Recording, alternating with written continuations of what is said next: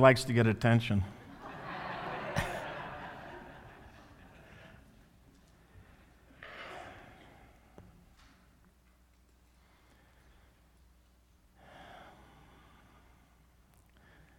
I'm going to die in three weeks.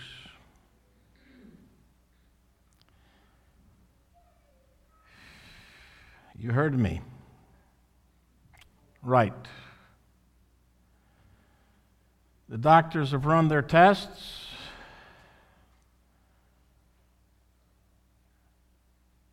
And they're agreed. I have three weeks.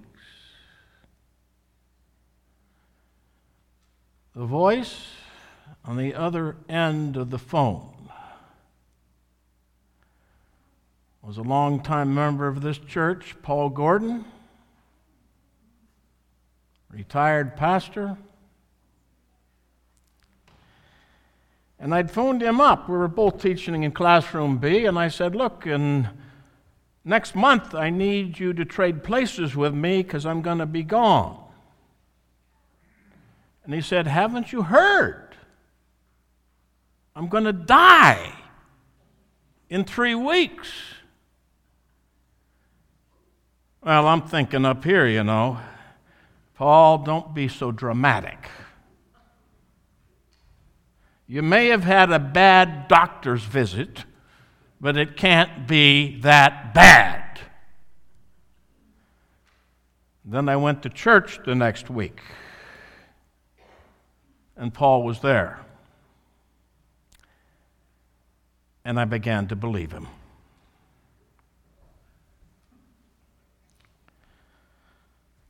Soon after that, I left on a trip, was gone for a few days, Bonnie and I. The first thing we did when we got off the plane was to visit Paul.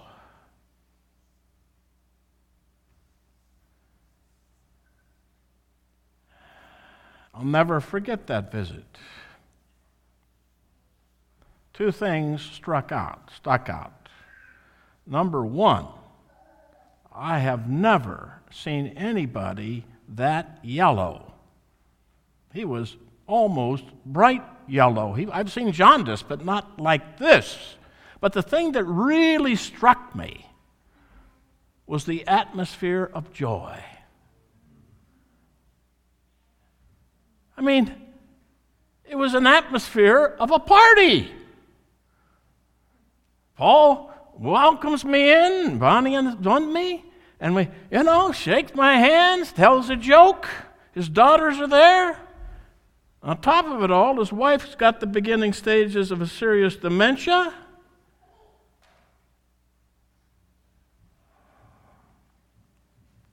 Paul could be joyful. His whole family was there. The atmosphere was wonderful.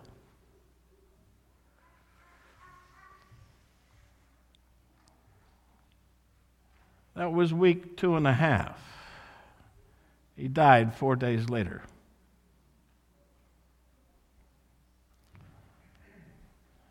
I'll never forget the joy.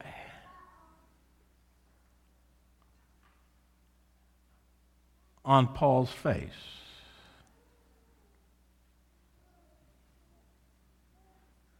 In his actions. He was a happy man. Joy. In the face of death. And then there was my father.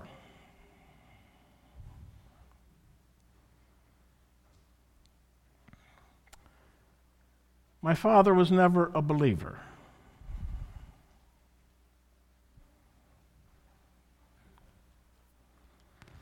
His greatest disappointment was his oldest son,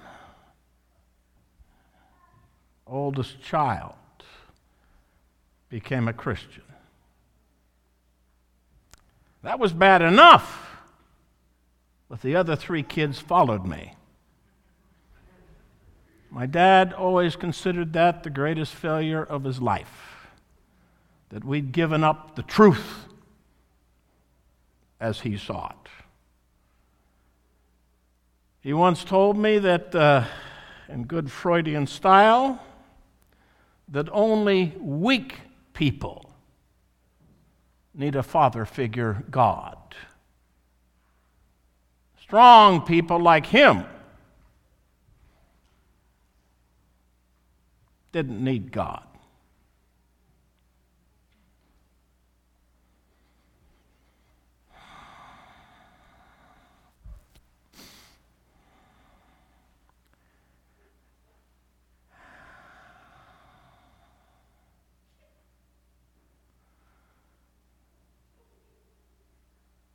I was in the Philippines, twenty fifteen, November.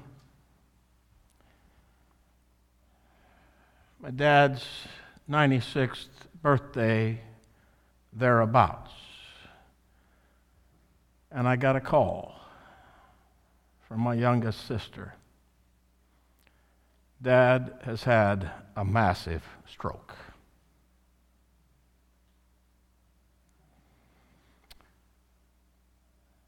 He's in a care unit now, but it's not good.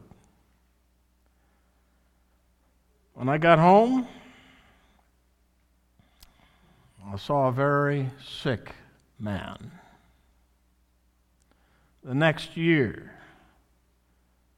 was a disaster. He needed help on everything.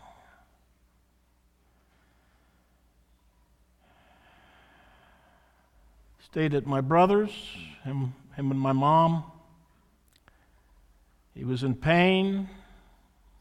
He couldn't take care of his basic functions. And he kept saying, "Why do I have to be ninety-seven?" He wanted to die before his ninety-seventh birthday, but he was scared half to death of dying.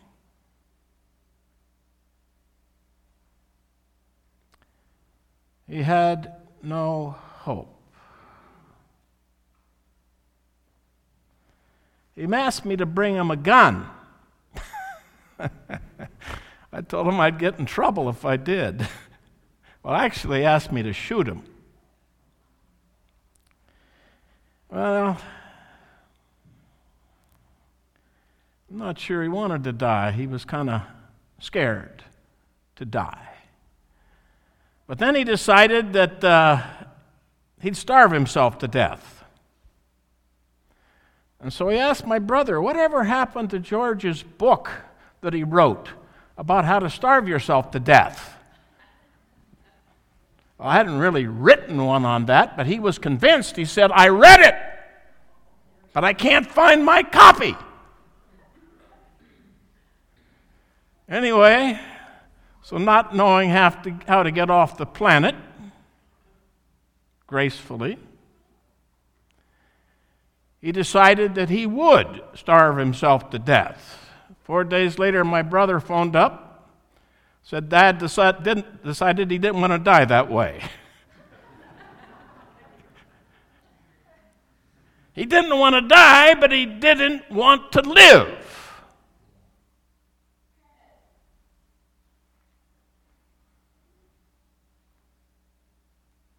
Early October twenty sixteen, I went down to take care of him for a week, like we did every month.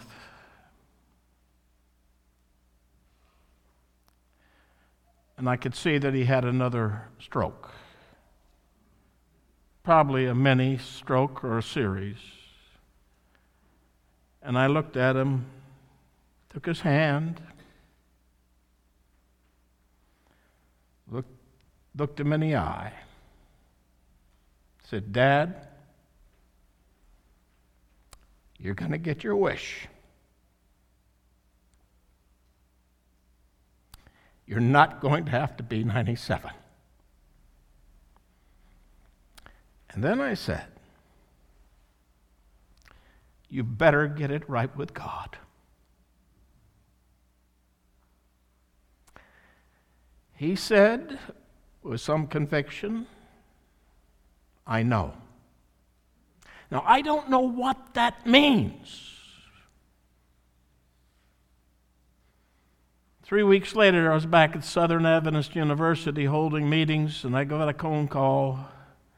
My dad had passed away. After eleven months of agonizing struggle. Whatever he meant is between him and God. But I do know this. The thief on the cross got in at the last minute. Maybe my dad did. I don't know. Someday I'll find out. I think of Paul Gordon, full of joy, knowing that his death was just a few days off. And I think of the struggles of my father. One full of confidence and joy. The other man, frustrated and confused. As I look at that situation, one word divided the two. Hope. Hope. One of the most important words in Scripture is hope. One of the most important things that you can have in your life is hope. I want you to go to First Corinthians thirteen, verse thirteen, in the Pew Bibles. It's eleven fifty-two, eleven fifty-two, First Corinthians, First Corinthians thirteen. First Corinthians thirteen is the great chapter by Paul about love. It's a great hymn of love. It's a, it's a chapter to a warring church that needed to know how to get along and how to orient their lives. I'm just going to read the last verse. This is the conclusion of this hymn of Paul. So faith, hope, love, abide these three, but the greatest of these is love. Is it? Probably you can't divide these three. If faith is how we grab hold of God's gift, and if you've got a hold of God's gift of grace, the lifestyle that you live will be characterized by caring love to other people and to God. Faith, faithfulness leads to a life of loving and caring for other people. And what keeps us motivated to do such a thing? And that's where the third one comes in, hope. I don't know about your life, but I've tried to do some pretty nice things. At least I thought they were pretty nice things, only to get kicked in the face.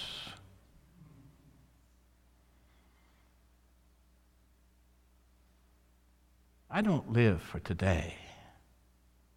I live for the long run. And central to the long run is that little four-letter word, hope. Hope. That's the motive power behind Christianity. That is the end landing spot of the journey of faith as we reach out following the example of Jesus, following the example of God who so loved the world that he gave. That's my task. Faith leads to love, and all of it has the foundation of hope. And as I look at Paul Gordon, I thought of the Apostle Paul when he was just about ready to get executed. I don't know if you've ever been executed. I've been to Rome. I saw where Peter was crucified upside down. Gutless Peter, who finally had guts. I've been to the place where they say the Apostle Paul was beheaded. He knew where he was going. Second Timothy, one of Paul's last letters. Second Timothy, the page here is eleven ninety-nine. In the Pew Bible, eleven ninety-nine, Second Timothy four.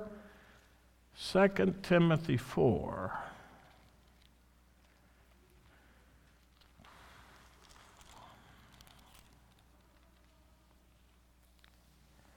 Paul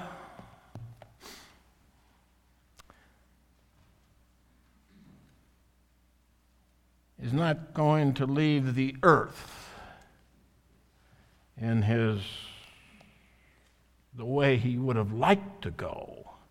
Verse six.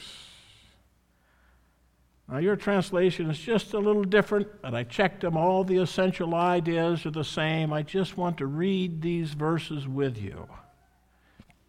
Take a look.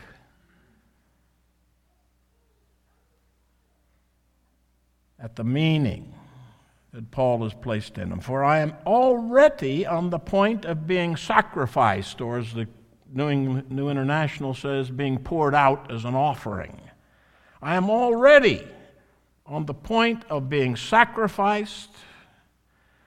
The time of my departure has come. Paul knows this is the end. But I love his attitude. It, it's great. This is, the, this is what I hope I can say when that time comes. Now, by the way, I should tell you that, I, and this is true, I have absolutely no fear of dying. But I don't want to be around when it happens. Could be a little on the messy side. But here's Paul. He says, I know my time has come. I can see Paul with a smile on his face. I can see him like Paul Gordon. For a Christian, death is not the end.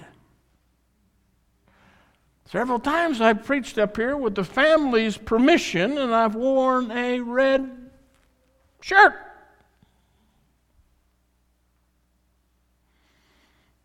Not a black suit.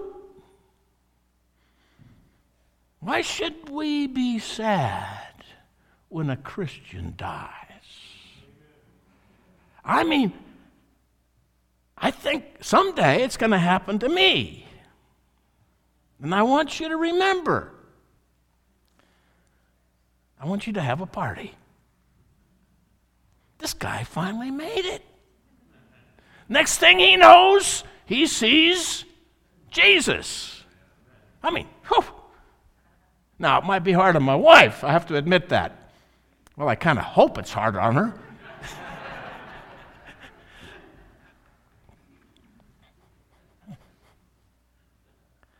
Christians have a hope. We face even the most difficult things in life. We can. With a smile on our face and a song in our heart.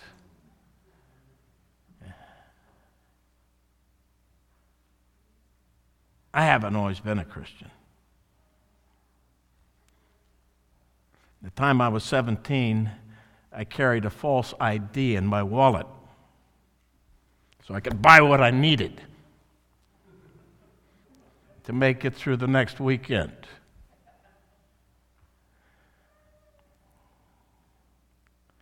I was raised by my dad.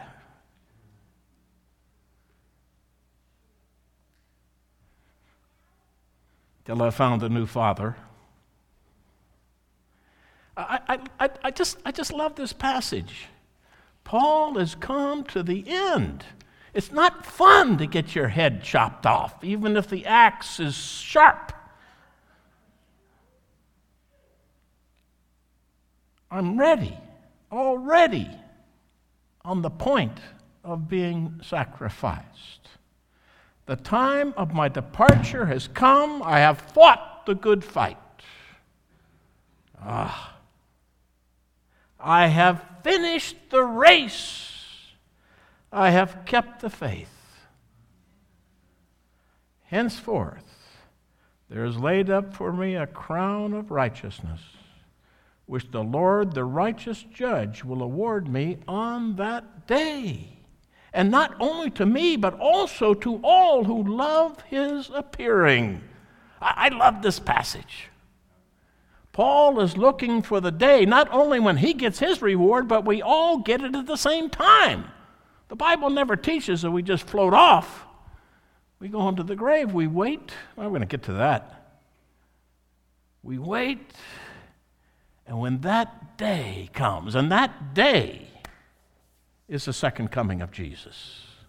When Jesus comes, Paul gets his reward. The other Paul Gordon gets his reward. And all of us who've kept the faith, who've lived the life of Jesus, the life of love, holding on sometimes with all we have because the going can be tough. On that day, there will be enough crowns to go around. And guess what, Nick? You're not going to worry about whether your crown is bigger than mine. We're all going to be brothers and sisters. What a day of rejoicing that will be. I believe the three greatest things in the world are faith, hope, and love. And love Excuse me, hope is what keeps us tracking on. Go just a couple of pages over, a couple of pages over to the book of Titus. And uh, in your pew Bible, that's eleven ninety-nine, uh, twelve oh one, twelve oh one. Titus, the second chapter, it's about three pages over. And I want to read a powerful little passage down in verse eleven. Now, I'm going to read more than I need to read just because I like it. That's the nice thing about being the preacher. You can do whatever you want up here, and these people have to suffer through it. Don't worry, there's hope. Even a boring sermon finally gets over. Okay. Verse eleven, for the grace of God has appeared for the salvation of all people, training us to renounce irreligion and worldly passions and to live sober, upright, and godly lives in this world, awaiting our blessed hope. The blessed hope. The appearing of the glory of our God, great God and Savior, Jesus Christ, who gave himself for us to redeem us from all iniquity and to purify for himself a people of his own who are zealous for good deeds. But that one passage there, awaiting our blessed hope, the appearing of the glory of our great God and Savior. So I appreciated some of the songs, and Dan, I appreciate the story. I first met Dan, he was communications director, I think, at the Potomac Conference. And that's the first time I've heard him communicate. You need to get up here more often, Dan. Anyway, Jesus calls, uh, Paul calls the second coming the blessed hope. What could be more blessed than Jesus coming again and rescuing us from these, what Paul calls the body of death? Huh, body of death. My wife recently found a picture of my high school senior year. Now I'll paste it on the wall where I can look at it and wonder what happened. I mean, it's, I, I don't know how I got from there to here. But the one thing I'm quite sure of is I can't get back. You know, I mean, he's crying out loud. It's not just that my hairs are all dead and my eyeballs are dying and my ears are pretty well shot. I don't even go beyond that. No! Bodies of death, and God wants to take them. That's what I'm going to preach about. My next sermon is July fourth. I want to preach about the type of body we're going to have on the other side. The body, the Bible says it can't, well, anyway, it can't be flesh and blood. It can't, it's spiritual. Uh, anyway, what, what's it going to be like to be fully alive? First Corinthians fifteen, I'll stick to the text that day. Now, anyway, right now, all I know is this one here is kind of wearing out. My mom just passed away. I was orphaned at the age of eighty-one and ten days. Next Sunday, I drive down. My brothers and sisters were all getting together. We're going to take their ashes and scatter them on the hills above their favorite beach. My dad is awaiting the occasion in a seized candy box. I think you get a kick out of that. That's the only thing I want, is that seized candy box, because I want my ashes to go in it.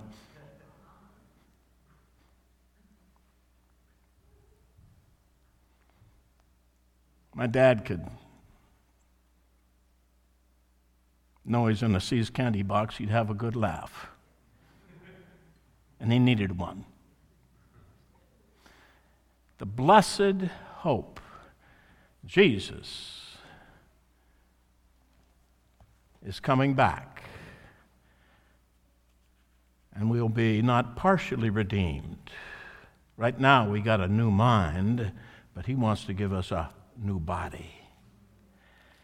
He wants to give us a new world in which to live. I want you to turn with me to Revelation, the first chapter.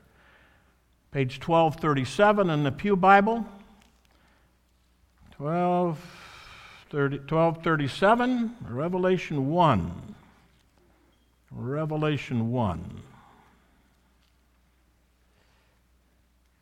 I'm going to go to the middle of verse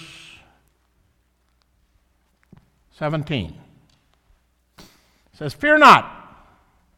Pew Bible says, "Do not be afraid." Amen. My dad feared.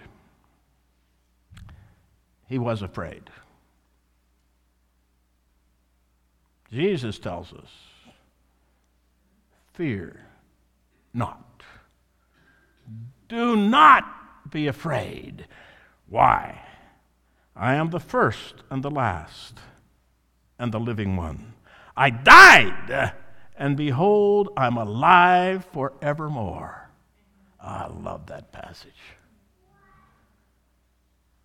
Without that fact, Christianity would not exist. Last Easter, I preached a resurrection sermon that those disciples were about the wimpiest people on the face of the earth, and Peter was at the front of the wimps. And they were hiding in an upper room until the, up, the resurrected Christ met him.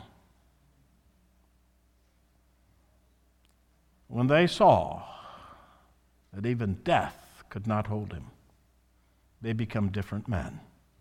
They became courageous. And it's that one fact. Christianity would have died with a bunch of cowering, sniveling faithless disciples, except for what Jesus says in this verse. And this is the reality of it all. Fear not, I am the first and the last, the living one. I died, and behold, I'm alive forevermore. I have the keys of death and the grave. Your Bible probably says Hades. That's the Greek word. It just means the abode where dead people live. Well, where dead people are, okay? They're in the grave. Jesus has the key. Now, Jesus has the key of death. I mean, come on now. That's pretty cool. Because I'm looking out there. And if time lasts, all of you are going to be dead. I don't know if your mind will go before your body, but something's going to happen to you, and it ain't going to be nice. But don't worry. Jesus has the key to unlock the prison house of death and the grave. Hope. Hope.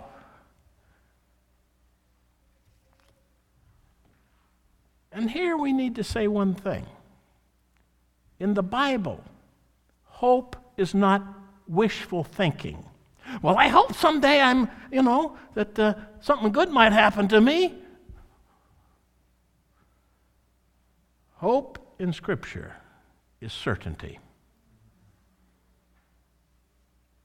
We have this hope that Jesus has the key to the grave, to death. How come we have this hope? Because he rose.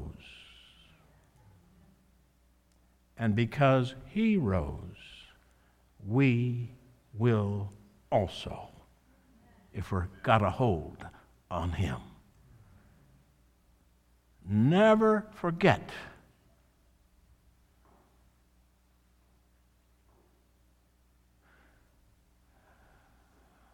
hope is not wishful thinking. Hope is a certainty based on an accomplished historic fact that Jesus rose from the grave. He broke the bands of death. And how do we know it?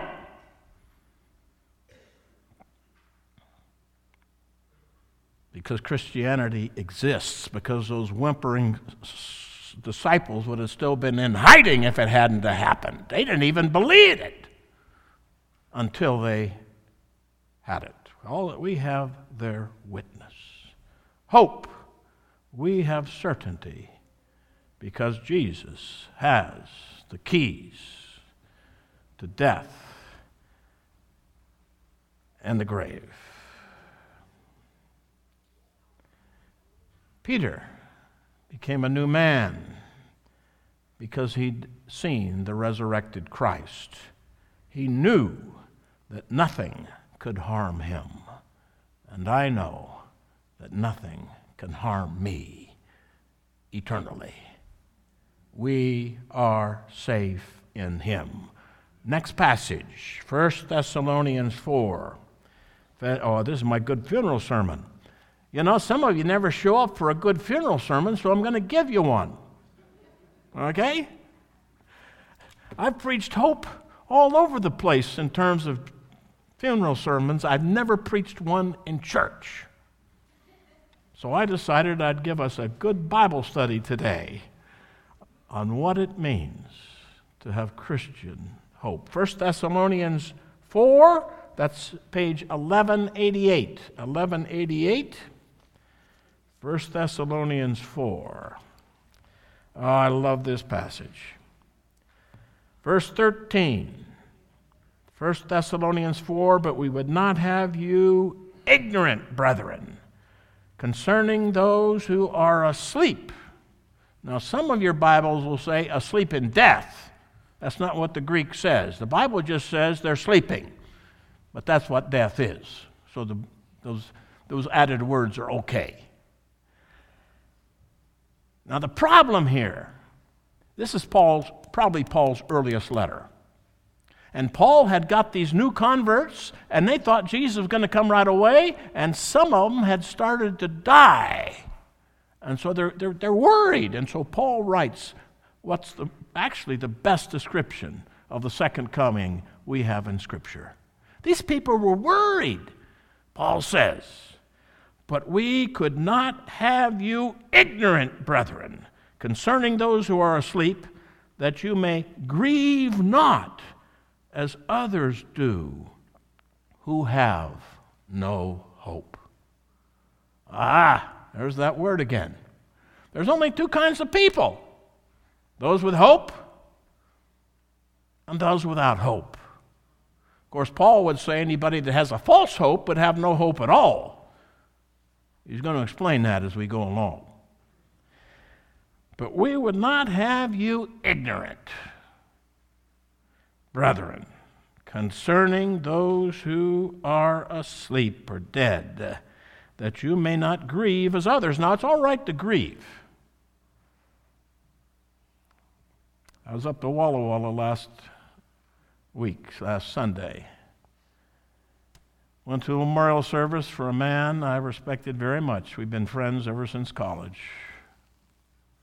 Worked with him, dedicated, sincere, but he passed on. And I grieved. But I grieved as one who has hope. It's all right to grieve. It's part of human. It's part of what we're supposed to be doing. But I grieve as one who has hope. This man was a believer. He had his hands clasped, clasped in the hands of Christ.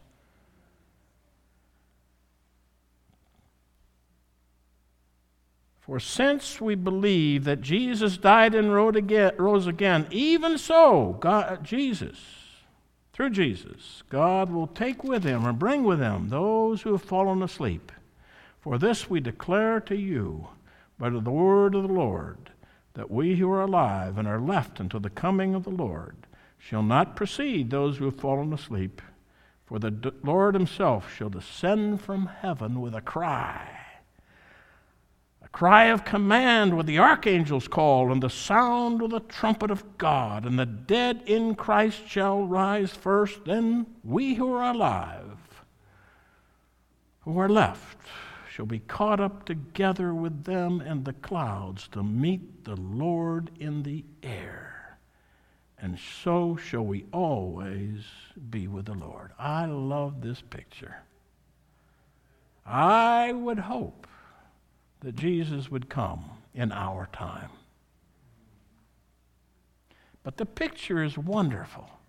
Paul is telling those people, don't worry, they're going to come up. And those of us who are still alive, we're not going to precede them. First, when Jesus comes. Now, this is there's nothing secret about the rapture. This is the rapture. It happens when Jesus comes. It's the least secret thing on the face of the earth. You got the trumpets blowing, you got the archangel calling, you got graves opening up. And no, the first thing that's going to happen is the, the graves of those who passed on will open first, they will be caught up, and then we, says Paul, who are left alive, are going to meet them in the air. That's pretty cool. That is not the secret rapture. That is the most unsecret thing on the face of the earth, but it is a rapture. That comes out of this word, caught up. Comes through, not the Greek, rapture comes through Latin. And it means to be caught up, to be raptured, to meet Jesus in the air. That's hope. I don't want you to be ignorant, said Paul, like those who have no hope. We have hope. Even if we die, we're going to rise again. And if we haven't died, we're going to rise too, and we're all going to meet Jesus. in the air as he takes us to his own heavenly place. I don't want you to be ignorant like those who have no hope. We have a hope. That's the central feature of Christianity. I firmly, I have no fear of death itself. I've had a couple, three or four close experiences that I won't go into now. I don't fear death. I know in whom I have believed. I have run the race. I have kept the faith. And I know that there awaits for me a crown of righteousness, not only for me, but for every last person who's ever believed on the, gen- the name of Christ. That is hope. Otherwise, the world looks pretty hopeless, particularly when you get to be my age and you look in the mirror when you don't have any clothes on. It's bad enough when you got clothes on. Now, there's hope. The blessed hope. Jesus is coming again.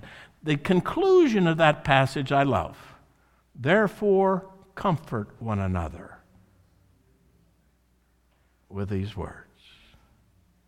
One last passage. I should stop now, but I'm not going to. Okay? You may hope that I will, but that's wishful thinking. It's not true faith. Okay. One last passage. Revelation, the twenty-first chapter. Revelation twenty-one. Verse, that's uh, page twelve fifty-two.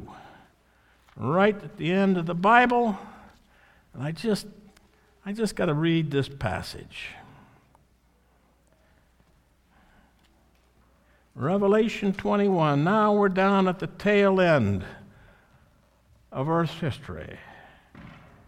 Verse twenty-one. It's after the millennium now. Verse one. Then I saw a new heaven and a new earth, where the first heaven and the first earth had passed away, and the sea was no more. I saw the holy city, New Jerusalem, coming down out of heaven from God. That's where we've been for a thousand years, up there. But we're going to spend eternity down here. New heaven, new earth. Prepared as a bride adorned for her husband, and I heard a loud cry from the throne of God, saying, Behold, the dwelling place of God is with men. He will dwell with them, and they shall be his people. And God himself shall be with them. He will wipe away every tear from their eyes, and death shall be no more.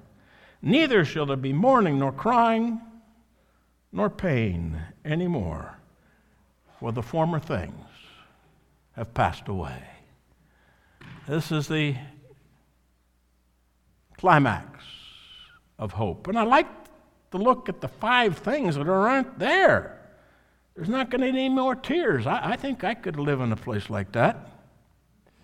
I don't know about you. I, I, I'm a, I'm a crier. I could hardly watch a movie without crying, let alone when things really go bad. There'll be no more tears, no more death. Right now, we've got eternal life, but eternal life is subject to the first death, that sleep death. When Jesus comes again, we get immortality. We'll never die. Neither shall be there any, no more mourning. Oh, good. No more mourning, nor crying, nor pain, for the former things are passed away. Hope. Central theme of Scripture, a central theme in every Christian's life. There are really only two ways: hope and no hope. Shakespeare has Macbeth saying at a time of death and crisis, talking about Earth's history, and I quote, "A tale told by an idiot, full of sound and fury, signifying nothing."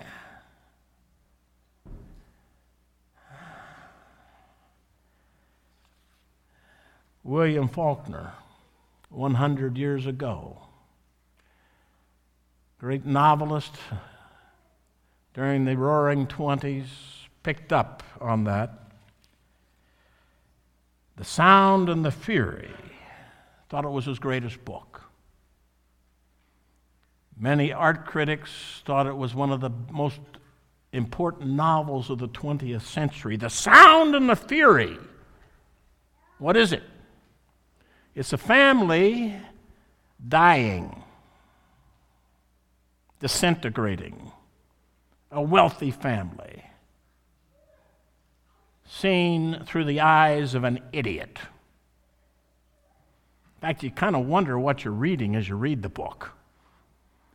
It's reality seen through the eyes of an idiot as death and deterioration takes over a prominent family.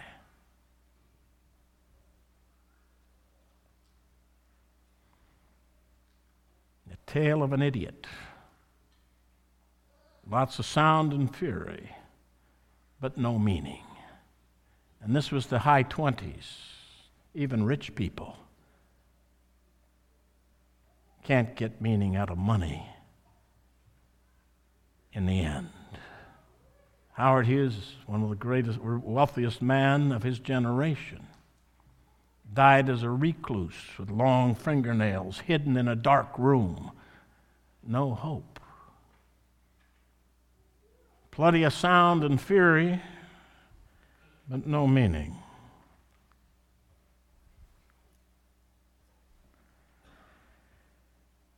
There's another way, the blessed hope. Hope that this earth does have meaning. And I have to admit, there's plenty of sound and fury. There's plenty of confusion. The Bible reflects on it as the great controversy. The war between Christ and Satan, the war between good and evil, the war between life and death. It looks like there's no meaning, but there is meaning. And the Bible reveals that. That's, what the, that's why Christ came, to demonstrate that there is hope, that he does have the keys to death and the grave. In closing, I don't want you to forget how to spell hope. That's your assignment today. Go home and write it on your napkin. Hope. H O P E. And if that's not a, enough of an assignment, try blessed hope. God, even in a world that looks like it's meaningless and hopeless, he has hope for everyone who will take hold of Jesus. Tonight, today, we're going to sing a song. It's a song that I first heard when it was first sung. And it's the first place my wife and I were ever in the same room. nineteen sixty-two, the Cow Palace in San Francisco at the General Conference Session. This song. Now, my wife, of course, wasn't my girlfriend. She was only eleven. And I was twenty-one. and I wasn't attracted to her, even if I'd seen her. But the song was, "We Have